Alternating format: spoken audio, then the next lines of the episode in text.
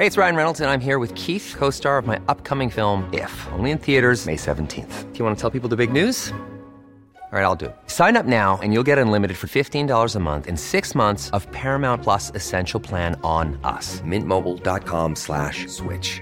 Upfront payment of $45 equivalent to $15 per month. Unlimited over 40 gigabytes per month. Face lower speeds. Videos at 480p. Active Mint customers by 531.24 get six months of Paramount Plus Essential Plan. Auto renews after six months. Offer ends May 31st, 2024. Separate Paramount Plus registration required. Terms and conditions apply if rated PG.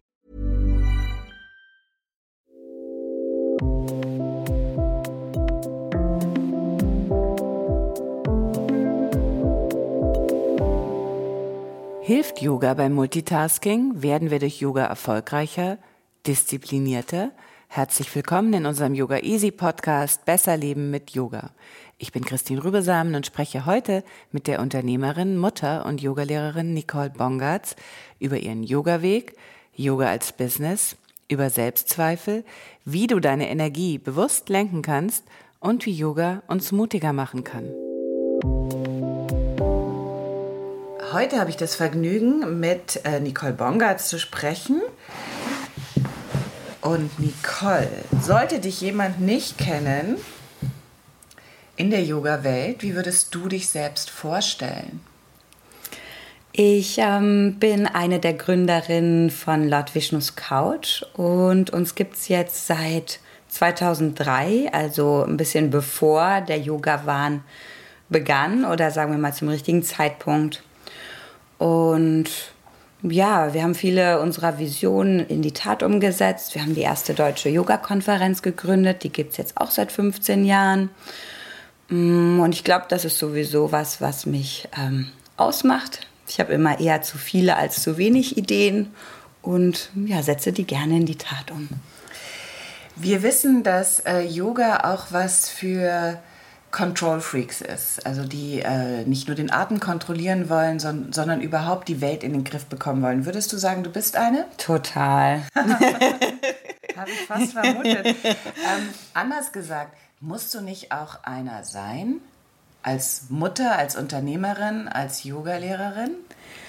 Ja, manchmal habe ich schon das Gefühl, es sind ganz schön viele Baustellen, wo ich irgendwie ähm, sage oder auch bestimme, was gemacht wird. Und ähm, ich kann aber mittlerweile sehr, sehr gut auch loslassen und mich in jemands anderen Hände übergeben. Sei es jetzt einfach, wenn ich einen Yoga-Unterricht nehme, genieße ich das zu 100 Prozent und denke nicht mehr nach, oh, ist das jetzt ein gutes Sequencing oder gefällt mir das jetzt so? Also da kann ich mich so ganz gut in den Flow geben.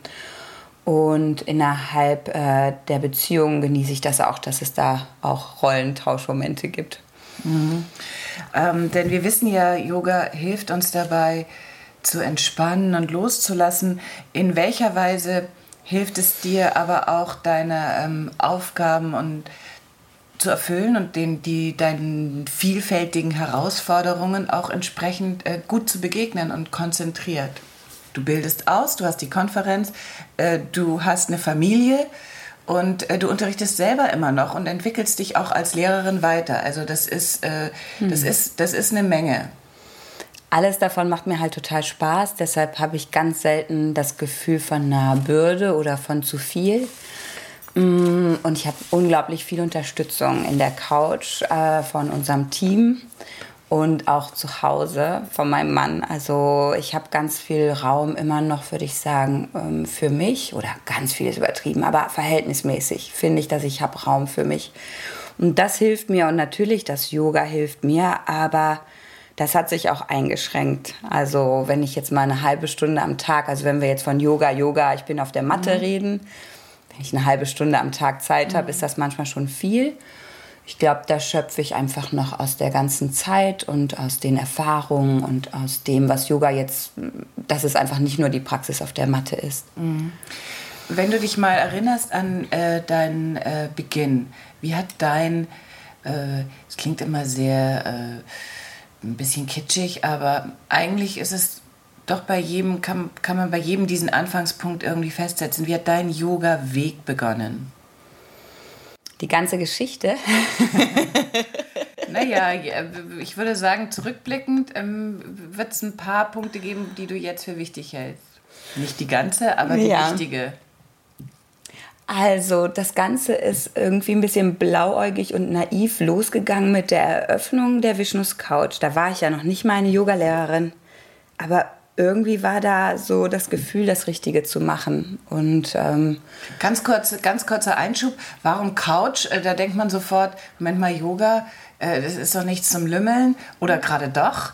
Oder ist es eure, eure rheinische Natur, die da durchschlägt, weil, weil da Couch im Titel ist? Erklär das mal. Wahrscheinlich schon. Also wir waren ja drei äh, Frauen, die Vishnus Couch gegründet haben, Lord Vishnus Couch. Mhm. In der Namenssuche waren wir unter anderem auch Cocktail trinken mit Freundinnen und jeder hatte ein paar Vorschläge dabei. Und da gab es Lord Vishnus Couch, was ja eine Asana beschreibt, aber auch eine ganz schöne Geschichte mit sich trägt, nämlich dass ähm, Vishnu ja die Schlange, auf der er liegt, Ananda praktisch gesandt hat, um den Menschen Yoga zu, zu geben, in Form von Patanjali, dem Verfasser der Yoga Sutren. Also die Geschichte fanden wir toll, aber noch witziger fanden wir nach ein bis zwei Cocktails die Idee, dass die Leute sagen würden, komm, wir gehen auf die Couch oder unser Yoga-Studio, das heißt Vishnus Couch. Das hat uns gefallen und ähm, das hat sich auch so durchgesetzt. Immer noch, wenn wir Lehrer einladen aus den Staaten zur Yoga-Konferenz, die sagen, das ist der coolste Name überhaupt. Weil es nicht, weil es nicht so erwartbar ist und weil es dann irgendwie auch Spaß macht, das zu sagen, genau wie mhm. du sagst. Äh, diese, diese Schule es hat mittlerweile wie viele Standorte? Drei, Drei. in Köln, ist das richtig? Mhm. Ähm, wie viele Lehrer habt ihr da? Ja, wir haben ähm, groß umstrukturiert mh, mm, aufgrund der beschwerten, erschwerten Bedingungen in Deutschland selbstständig zu sein. Wir haben mittlerweile relativ viele Festangestellte was aber auch schön ist. Also ähm, nach den ersten Widerständen haben wir festgestellt, dass es sich gut anfühlt, so ein mhm. Team zu haben. Wir sind also jetzt ein Team von zwölf Festangestellten. Nicht nur Lehrer, aber auch ähm, viele Lehrer, die dann so Pakete haben mit Kursen und Workshops und ein bisschen Orga. Und dann haben wir noch freie Lehrer, weiß ich gar nicht wie viele. Also auch mhm. jede Menge, die natürlich mhm. dann auch in ganz Köln unterwegs sind mhm. und stark da auf dem Markt sind. Nachdem ihr zu den ersten gehört habt, äh, die, die da in, in eurer Region äh, eigentlich angefangen habt, Yoga so wirklich ähm, unters Volk zu bringen. Wie hat sich das jetzt entwickelt in den letzten Jahren, wo es so viel Konkurrenz gegeben hat? Oder wo, seit, es, seit es so viel Konkurrenz gibt, besser gesagt? Ich finde es schon, äh, das Geschäft ist anspruchsvoller geworden. Unsere Studios, die laufen gut, aber trotzdem merkt man, dass einfach der Markt so ein bisschen härter wird. Also es muss viel getrommelt werden. Der Markt ist ein bisschen satt. Die Workshops, mhm. die Leute haben irgendwie ein bisschen genug, habe ich den Eindruck, mhm. von Workshops, von Reisen, von Ausbildung. Mhm. Was nicht heißt, dass unsere Sachen nicht gut laufen, aber man merkt schon, dass da in den Großstädten. Einfach sehr, sehr viel geboten wird. Also man würde jetzt so ganz platt sagen, äh, der erste Hype ist abgeflaut auf jeden auf Fall, oder? Jeden auf jeden Fall. Fall. Genau. Und auf der anderen Seite hat man natürlich die Leute, zu denen ich uns beide jetzt auch zählen würde, die ähm, für die Yoga einfach ein Teil des Lebens ist. Dass wir werden das machen, bis wir Klar, in die äh, berühmte Grube fallen. Das, also. bis ich eine Oma bin. Und da werde ich auch immer Schüler haben. Also mhm. davor habe ich keine Angst. Aber ähm, ich sag mal so, ich wüsste nicht, ob ich jetzt noch mal so enthusiastisch mit Yoga starten würde, weil damals das war wie so eine Untergrundbewegung. Du weißt das ja noch. Also das war einfach. Ich würde, glaube ich, auf keinen Fall jetzt mit Yoga cool, anfangen. als wir angefangen haben. Vielleicht doch, aber wenn ich äh, jung wäre, würde ich wahrscheinlich denken, das ist doch ein bisschen, das ist mir, das ist zu zu, ja, das ist ja ein Trend und das macht man jetzt natürlich mhm. gerade nicht mit. Ja. Wenn ich älter wäre, dann würde ich wahrscheinlich ähm, schon denken, das könnte mir gut tun und dann würde ich es natürlich wahrscheinlich sofort wahnsinnig gerne mögen. Genau, es aber als tut wir ja begonnen, auch gut, aber einfach... als wir begonnen haben, war es anders. Ja, auf jeden Fall. Ja. Welche Konkurrenz inspiriert dich denn? Also was findest du denn, äh, wo denkst du denn, ah, okay, das, die machen das ganz gut und äh, das finde ich toll. Und welche Konkurrenz ähm, nervt einfach nur. Soll ich Namen nennen? Okay. Einfach ein paar Geschäftsgeheimnisse ausplaudern. Mm, ist kein Problem, mache ich immer. Mm, also es gibt wirklich viele, die mich unglaublich inspirieren. Und ich gucke auch gerne, aber nicht zu viel, mhm. weil äh, da muss man dann immer aufpassen, dass man nicht denkt, man muss alles anders machen oder noch mehr machen. So gerade in dem Bereich ähm, Social Media, da sind wir jetzt nicht die Stärksten in der Couch. Mhm. Also das haben wir jetzt so langsam aufgestellt und ich versuche mich auch so ein bisschen aufzustellen, aber. Ähm, ja, da bin ich Welten davon entfernt, was andere machen. Mm, ganz toll finde ich eigentlich meistens, was das Yoga Loft macht. Und äh, mhm. sind ja unsere direkten, mhm. in Anführungszeichen, Konkurrenten. Aber wir haben auch so die Fühler nacheinander ausgestreckt und wir kooperieren auch. Auch in Köln Yoga Loft. Mhm. Genau, und wir mhm. verstehen uns gut. Also das ist mhm. ähm, richtig schön. Und ja, bin ich auch ein bisschen stolz drauf, dass wir da irgendwie so eine gute Stimmung mhm. haben in der Stadt. Ich höre ja von anderen Städten, in denen das anders ist. Und ähm, genau, deshalb guckt man auch mal gerne und positioniert sich vielleicht ein bisschen anders. Mm, aber ja, wie gesagt, auf einer guten Ebene. Und ah ja, im Laughing Lotus gucke ich eigentlich immer in New York. Das mhm. sind für mich einfach auch äh, Visionäre, so wie die ihre Sachen strukturieren. Die haben ja schon Online-Yoga-Videos gemacht. Da wussten wir noch gar nicht, dass das gibt, eigene, wie die ihre Ausbildung ähm, aufgestellt haben. Die haben wirklich so ihre eigenen Säulen, wofür Laughing Lotus Yoga steht und ihre Lehrer da ganz stark. Man weiß schon, welches Gesicht für welchen Schwerpunkt steht. Also die sind unglaublich stark, finde ich. Das sind ja auch, ähm, äh, wie heißen sie, Jasmine und wie heißt sie? Dana. Andere? Dana, genau, Dana Flynn. Flynn. Genau, Dana Flynn. Das ist ja auch, äh, sind sie auch so praktisch äh, erste Chivamukti-Generation. Ja, und von ja. dieser Generation sind ja so viele so stark geworden. Ja. Ne? Lustig. Die sind, äh, kommen aus der Chivamukti-Tradition und haben sich dann gleichzeitig emanzipiert und dann mit ganz starken Impulsen hm. eigene starke Traditionen. Und ganz anders, genau. Und ganz anders äh, eigene ja. starke Traditionen entwickelt. Und was mir nicht so gut gefällt, ist natürlich immer eine schwierige ähm, Frage. Hm Schwierig finde ich, wenn Yoga-Workshops eine Verkaufsveranstaltung werden. Mhm. Und überhaupt, klar, wir müssen alle irgendwo von leben. Und das verstehe ich auch. Aber da gibt es im Moment so ein paar Strömungen, das kann ich nicht so ganz verstehen, mhm. wenn man dann so eine Art Vertreter wird als Yogalehrer. Geht es noch ein bisschen ungenauer? Kannst du das ein bisschen genauer sagen? nee, das war's. Yoga Conference ist die eine Sache, Vishnus Couch ist die andere Sache, Yogalehrerausbildung.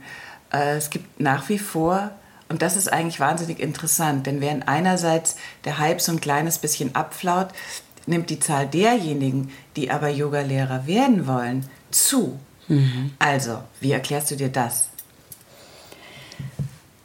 Meines Erachtens nach denken die Teilnehmer schon, dass alleine durch die Tatsache, dass man Yoga-Lehrer ist, man äh, glücklicher, ausgeglichener durch die äh, Welt geht. Mhm. Den Zahn muss man natürlich erstmal ziehen. Also man kann anderes Bewusstsein entwickeln und mit mehr Wissen natürlich auch auf dem Weg anders unterwegs sein, aber äh, bis das wirklich so ganz in die Tiefe geht äh, und man zu mehr Glück und mehr Zufriedenheit findet, das braucht dann bestimmt länger als 200 Stunden Ausbildung.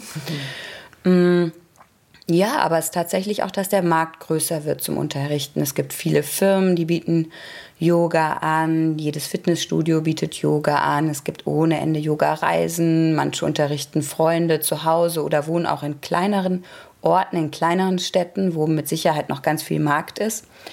Also wir haben bei unseren Ausbildungen immer den Eindruck, dass die, die wollen, die kommen auf jeden Fall unter. Also davon bleibt niemand ähm, auf der Straße stehen als Yogalehrer. Ich glaube auch. Also äh, wenn man sich überlegt, äh, wer in den Genuss von Yoga kommt, dann ist das ja immer noch eine relativ privilegierte Mittelschicht, die sich das auch leisten kann. Das heißt, es gibt unendlich viele äh, Gesellschaftsschichten. Ähm, wenn nicht sogar die Möglichkeit, das gleich in die Schulen zu bringen, wo man Yogalehrer eigentlich braucht. Das heißt, im Grunde was die Gesellschaft anbelangt, die Gesellschaft kann gut Yogalehrer vertragen. Auf jeden Fall. Die Leute selber, wenn ich dich richtig verstanden habe, da siehst du so ein Motiv, dass das aus einem Defizit heraus vielleicht oder auch aus einer Sinnkrise oder so bei manchen. kommt. Ja, würde ich auch denken, bei einigen. Ähm, jetzt gehen wir wieder zurück auf deinen Yoga-Weg. Wie hat sich denn wie hat sich denn, wie hast du dich entwickelt und wie glaubst du, hättest du dich ohne Yoga entwickelt? Die Frage stelle ich mir wirklich auch oft. Wäre ich überhaupt eine andere, wenn ich das ähm, nicht gemacht hätte?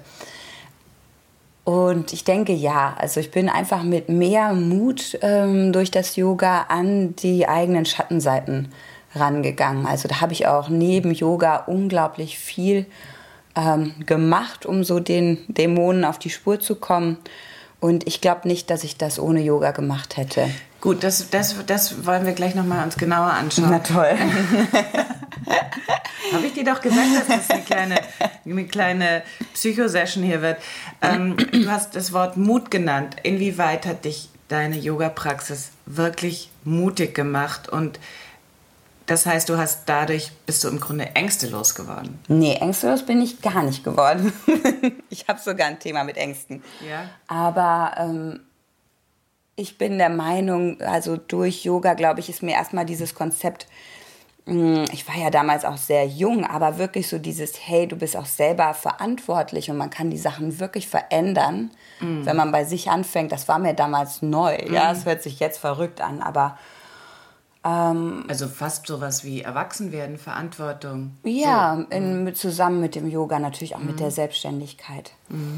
Mm, aber jetzt habe ich den Faden auch ein bisschen verloren. Also Dämonen. ich bin nicht angstfroh. ich bin nicht angstfrei geworden. Ich habe Ängste. Ähm, und klar, wir haben alle unsere Dämonen aus der Kindheit, oder? Mhm. Mhm. Genau. Ich glaube, wenn ich Yoga nicht gemacht hätte, dann ähm, wäre ich noch mehr ein Control-Freak, wie mhm. du schon gesagt hast, und auch noch ein bisschen getriebener. Also ich bin eher jemand, der so rastlos ist. Ich mhm. brauche das wirklich. Also wenn ich mhm. mich jetzt nicht, wenn ich jetzt kein Ventil hätte, um mich zu entspannen, wüsste ich nicht, was ich machen würde. Du könntest einfach rauchen anfangen. Ja, wahrscheinlich. Das wäre eine bezahlbare Variante. Habe ich Gott sei Dank noch nie. da habe ich zu früh mit dem Yoga angefangen. Diese, ähm, äh, ohne dass du das jetzt benennen musst, ähm, dazu will ich dich auf keinen Fall treiben und äh, zwingen, aber diese Dämonen, würdest du sagen, dass du die jetzt dass du die durch Yoga klarer gesehen hast? Gehst, siehst du klarer, hast du einen klareren Blick auf dich selber gewonnen? Ist der verständnisvoller? Ist der vielleicht dadurch, dass du mehr siehst, schmerzlicher? Wie, ist dein, wie hat sich dein Blick auf dich selber verändert durch die Yoga-Praxis? Der hat auf jeden Fall mehr Distanz bekommen. Nicht immer. Also ich kann auch in meine Gedankenspiralen abtauchen und mich komplett mit negativen Gedanken identifizieren. Sorry, wenn euch das jetzt enttäuscht, aber ja, das kann ich. Ähm, aber meistens ist der klarer und aber auch ähm, verständnisvoller. Ja, also ich ähm, bin da jetzt nicht traurig oder was habe ich nochmal gesagt? Mhm. Melancholisch oder ja. so. Nee, ist alles mhm. super. Mhm. Ja. Ähm, Stichwort Askese Mhm. Es kommt jetzt so ein bisschen äh, plötzlich, aber äh, das ist auch was, was wir eigentlich, ähm, äh, wonach wir uns manchmal sehnen, wenn wir mit Yoga anfangen und dann wollen wir uns so ein bisschen zurückziehen aus der modernen Welt oder zumindest ist es ein Versprechen, das Yoga birgt. Das ist so ein bisschen unpopulär heutzutage, aber es gehört für mich ähm, eigentlich mit zur Philosophie. Was sagst du darüber? Ja, wir als Jivamukti-Lehrer, wir kommen ja aus einer Tradition, wo zum Beispiel auch für ähm, den Rahmen auf Ernährung auf jeden Fall schon mal so strikte Linien irgendwie vorgegeben werden. Mm, und ich muss sagen, als ich mit Yoga angefangen habe, habe ich auch ganz viel davon ausprobiert und das finde ich auch gut. So, ich habe versucht mal lange ohne Kaffee, lange ist bei mir vier Wochen.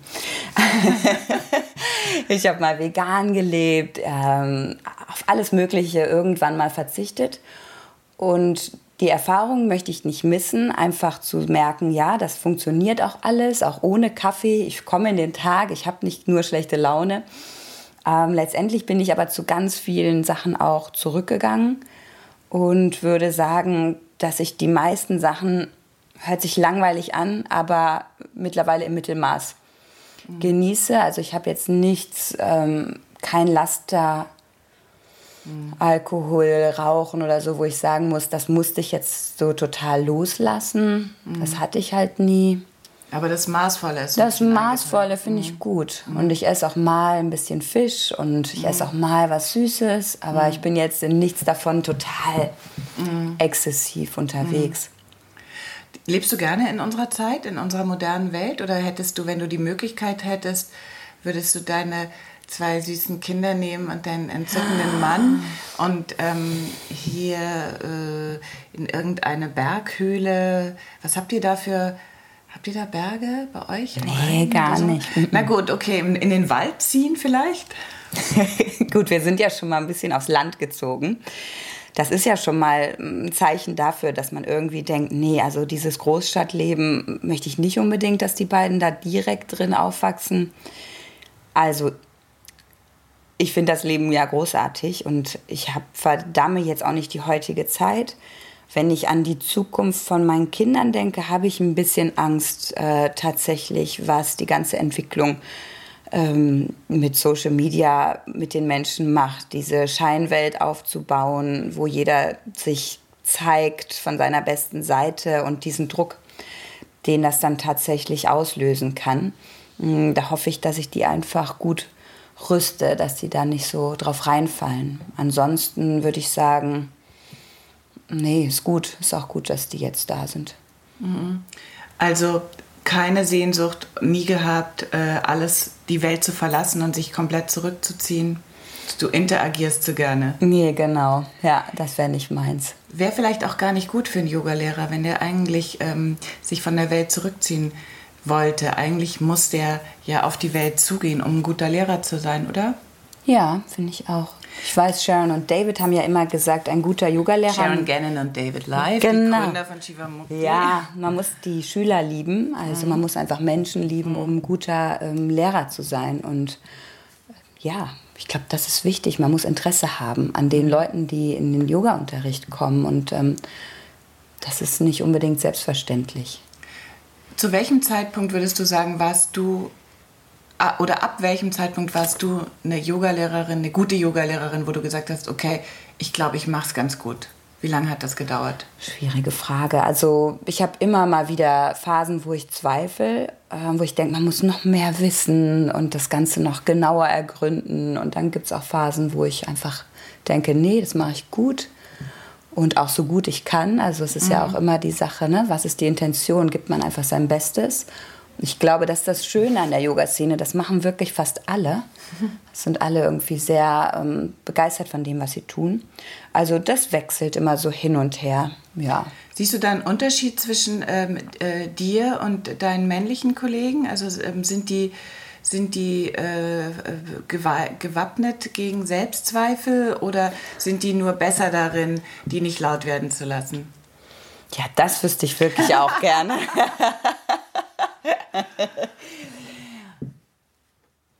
ich denke mal, das gehört dann leider doch noch zu dem männlichen Modell dazu, dass sie die Selbstzweifel nicht so nach außen tragen und mir schon mal gar nicht erzählen würden. Lehnt ihr auch Leute ab, die zu euch kommen und Yogalehrer werden wollen? Gibt es Leute, wo du sagst, pass mal auf, ich glaube, das ist einfach nichts für dich? Oder gebt ihr allen eine Chance und äh, naja, und dann hofft ihr drauf, dass äh, die dann selber drauf kommen? Dann also, haben sie natürlich auch schon bezahlt. Von der Persönlichkeit her lehnen wir natürlich niemanden ab. Aber es gibt tatsächlich, dass jemand bei uns die Grundausbildung machen möchte, anfragt und sagt, er hätte noch keine, er oder sie hätte noch keine Yoga-Erfahrung und möchte aber eine Yogalehrerausbildung machen. Mhm. Das ist so ein Punkt, wo wir Nein sagen, mhm. wo wir sagen, pass auf, die Ausbildung gibt es nächstes Jahr nochmal. Also wenn du bis dahin hier regelmäßig auf der Matte erscheinst, dann ist mhm. das ein besserer Anfangspunkt. Und bei unserer ähm, 300-Stunden-Ausbildung, da muss man so eine Art Vorstellungsbogen ausfüllen mit ein paar mhm. Fragen. Und da gab es auch schon so mal hier und da Fälle, wo wir gesagt haben, ich glaube, das passt gar nicht so gut. Bist du dir sicher, dass du das bei uns machen willst? Wenn wir mhm. merken, dass einfach so die Voraussetzungen in Anatomie, in den ganzen Sachen gar nicht da sind, weil wir wollen ja nicht bei Null mhm. anfangen. Aber nochmal auf den, auf den äh, schwierigeren Fall zu, äh, zugespitzt. wenn dir jemand entgegentritt, der Yogalehrer werden will, aus, äh, weil es eben irgendwie ein Beruf ist, äh, der, auf dessen Image derjenige scharf ist, weil er vielleicht äh, tatsächlich ähm, die, diese leichten Machtanflug genießen möchte, äh, vor einer Gruppe zu stehen. Ähm, wenn du sowas witterst oder ahnst, denkst du, okay, die Ausbildung ist stark genug, das treiben wir dem aus? Oder sagst du, ähm, geh lieber, ähm, geh lieber äh, zur Bank oder keine Ahnung? Ja, nee, also von so einer sanften Witterung, da würde ich mich jetzt nicht ähm, so beeinflussen mhm. lassen. Mhm. Also ich kann ja nach einem Gespräch nicht sofort in jemanden reingucken. Mhm.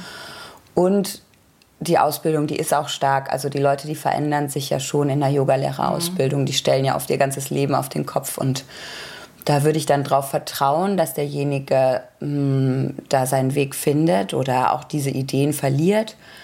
Und wenn nicht, dann wird der Yoga-Markt das, glaube ich, auch regulieren. Mhm. Also ich denke mal, dass es ist, ein, es, ist ein, es ist ein harter Markt. Also man muss sich dann, wer da nicht äh, seine Leute findet oder Schüler findet, äh, das, der reguliert sich eben von selbst, der Markt. Genau, denke ich schon. Mhm. Nochmal zu dir. Also du hast gesagt, ähm, äh, das, das ist eine schwierige Frage, wann du gesehen hast, du bist eine gute Lehrerin geworden. Kannst du das nochmal irgendwie quantifizieren? Wie lange hat das gedauert? Also äh, ging das schnell? Warst du ein Naturtalent? Oder würdest du sagen, oh, das hat schon zwei, drei Jahre gedauert? Ich kam ja aus der Fitnessszene. Also ich habe angefangen zu unterrichten, da war ich 18. Mhm. Dann habe ich meine Yogalehrerausbildung gemacht mit 26, glaube ich, oder mit 25. Also vor Menschen zu stehen und eine Gruppe zu führen, einfach jetzt mal so von dem Didaktischen, ist mir das nicht so schwer gefallen. Ich habe mich unglaublich schwer getan mit Meditation. Und ich hatte damals aber so das Gefühl, das muss ich können, sonst kann ich, also können, allein ja, diese ja. Idee, das ist was, was ich ne, lerne und können muss und sonst bin ich keine gute Yogalehrerin und ich habe auch immer noch ein Thema. Ich liebe das, wenn gesungen wird in Klassen. Das fällt mir aber schwer. Ich nehme auch gerade wieder Harmoniumunterricht und ich mhm. liebe es. Also hm, da gibt es so ein paar Baustellen. Am Anfang dachte ich, wenn ich da jetzt nicht super bin, dann bin ich als Yogalehrerin nicht mh, hm, wahrhaftig genug oder nicht vollständig genug das abzulegen hat eher was gebraucht und ähm, mich so darauf zu konzentrieren, was ich kann. Und dann kommen ja witzigerweise auch dann gerne die anderen Sachen irgendwann natürlich dazu. So man hat es längst abgeschoben und gedacht, na gut, ich bin halt eine Yogalehrerin, die findet ihre Meditation gerne in Bewegung. Und auf einmal ertappe ich mich, dass ich da immer sitze und meditiere oder versuche zu meditieren. Also ja, das hat ein bisschen gedauert. Und das ist immer noch ein Prozess. Also ich bin jetzt niemand, der. Es war schade, aber es gibt immer noch zweifelnde Momente und ich sage das jetzt hier einfach ganz ehrlich. Mhm. Für mich so ein ganz wichtig ist einfach das Setzen meiner persönlichen Aufmerksamkeit, dass ich das auch bestimmen kann, weil ich hatte ja eben schon mal gesagt, mhm. ich kenne das, dass meine Gedanken mich so ein bisschen in den Wahnsinn treiben und im Yoga habe ich erstmal gelernt, okay, das Yoga beruhigt meine Gedanken. Mhm. Und dann komme ich näher zu mir. Das funktioniert auch nahezu immer. Aber ich kann ja nicht ständig Yoga üben und dann in diesem Shavasana-Zustand irgendwie mhm. durch den Tag gehen. Also schweben. so schweben. Einfach im Alltagsbewusstsein mh, hm, diese Kraft zu entwickeln, zu sagen, okay, ja, ich merke, da kommen Gedanken, die mich aber wirklich jetzt gar nicht weiterbringen. Und dann zu sagen, ich kann mich aber entscheiden, ich muss denen nicht meine Aufmerksamkeit schenken und ich muss denen auch nicht glauben, weil ich ja gar nicht mhm. meine Gedanken bin. Mhm. Sondern da gibt es ja noch eine höhere Instanz, die sagen kann, nee, ich glaube jetzt dem Gedanken nicht. Zum Beispiel, der sagt, solange ich nicht Harmonium spielen kann, bin ich keine tolle Lehrerin und kann meine Aufmerksamkeit auf das andere richten. So das ähm, lerne ich immer noch, aber finde ich einfach am Yoga großartig. Ja. Das ist auch mein Eindruck, äh, dass du, ähm, das, das kommt mir jetzt komisch vor, wenn ich das so sage, beobachtend, aber dass du deine, diese verschiedenen Bereiche, die du alle äh, unter ein Dach äh, bringst, dass das deswegen funktioniert, weil du deine ähm, Energien eben sehr bewusst lenken und steuern kannst. Mhm. Und das ist eigentlich eine Fähigkeit, ähm, die man durchaus im Yoga lernen kann. Mhm. Und dann könnte man im nächsten Schritt auch sagen, gut, ähm, Multitasking hat einen sehr, sehr schlechten Ruf und ist auf den ersten Blick das Gegenteil von Yoga. Mhm. Aber wenn man nun mal in einer ähm, Lebenssituation ist, wo man mehrere Bereiche hat und für die meisten von euch vielleicht ist das einfach der Beruf und die Familie, für alle an, also für die, die dann dazu noch Yoga unterrichten, ist es dann noch ein bisschen mehr oder was auch immer alles dazugehört. Aber wenn du in der Lage bist, deine Energie ganz bewusst zu lenken und zu steuern, dann verliert äh, dieses Multitasking ein bisschen von seinem Schrecken, sondern dann kannst du einfach sagen, gut, äh, ich gehe jede Aufgabe eben in Ruhe an und gebe da mein Bestes. Mhm. Und vor allen Dingen, Multitasking trifft es für mich gar nicht so genau, weil ich dann doch so gut es geht immer nur eine Sache gleichzeitig mache. Eine Sache zu einer Zeit. Genau. Mhm. Also zu Hause gucke ich nahezu nie auf mein Handy. Also ich bin dann auch mhm. einfach ähm, mhm. nicht zu erreichen. Ich mache meine E-Mails nur, wenn es ganz dringend ist, wenn meine Kinder dabei sind. Also eigentlich auch nie. Maximal dann, wenn die schlafen. Auf der Arbeit telefoniere ich aber auch selten nach Hause. Mhm, mhm. Und, ähm, also, also das heißt, das heißt ein, ähm, äh, ein guter Rat wäre, äh, dass man die Dinge mit voller Konzentration macht, aber eben nicht gleichzeitig, sondern nacheinander. Auf jeden Fall. Mhm. Und da haben wir dann, und das ist vielleicht ein ganz gutes Ende, im Grunde wieder äh, ähm, das ähm, die schöne Idee von so einem guten Sequencing oder von einer linearen Struktur, hm, oder? Ja. Und dann ist es gar nicht mehr so sehr Multitasking, weil du alles versuchst mit äh, möglichst viel Aufmerksamkeit und Klarheit, idealerweise Leidenschaft, ja, zu betreiben und immer das, was du eben gerade tust. Genau. Ja, und dann, kommt dann, die, und dann kommt da die berühmte äh, buddhistische äh, Nonne wieder ins Spiel, äh, die äh, voller Leidenschaft Kartoffeln schält und äh, auf diese Weise zur Erleuchtung gelangt. Soll ich, mich, äh, soll ich mir das so vorstellen, dass du das so in deinem Garten machst? Unkraut jäten voller Liebe? also das Unkraut jäten mache ich tatsächlich total gerne. Momentan noch. Wir haben den Garten ja noch nicht lange. Ich äh, muss aber zugeben, also bei der dritten Spülmaschine am Tag, an einem Wochenende, an dem ich frei habe, da habe ich es manchmal schon schwer, mit Liebe im Alltag zu sein. Also, pff, da will ich dann einfach auch nicht mehr. Aber so ist es halt. Und auch an dem Gedanken kann ich mich dann nicht festhalten. Den lässt du dann ziehen. Aber wir wollen noch was von dir wissen, damit wir uns äh, auch freuen können auf die nächste Konferenz. Gibt es da schon einen Namen, den du preisgeben kannst? Jemand, der kommt, auf den du dich ganz besonders freust? Ja, ich freue mich total auf den Ragunath Capo mhm. aus New York. Mhm. Super cooler Lehrer, ganz toll. Ja, auf den freue ich mich. Seid gespannt. Okay, Nicole, vielen Dank und ähm, wir sprechen uns hoffentlich bald wieder und spätestens auf der Yoga-Konferenz. Danke dir. Sehr gerne. Ich hoffe, du konntest mit dieser Folge etwas anfangen und freue mich, wenn du mir einen Kommentar hinterlässt und eine positive Bewertung. Videos mit Nicole und vielen anderen Lehrern findest du bei uns, dem Online-Yoga-Studio Yoga Easy.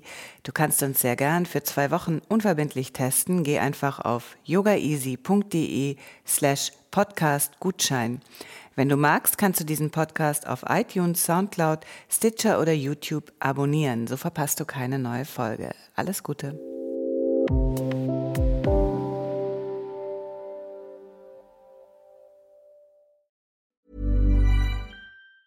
Ever catch yourself eating the same flavorless dinner three days in a row? Dreaming of something better? Well, HelloFresh is your guilt-free dream come true, baby. It's me, Kiki Palmer. Let's wake up those taste buds with hot, juicy pecan-crusted chicken or garlic butter shrimp scampi. Mm. Hello Fresh. Stop dreaming of all the delicious possibilities and dig in at HelloFresh.com. Let's get this dinner party started.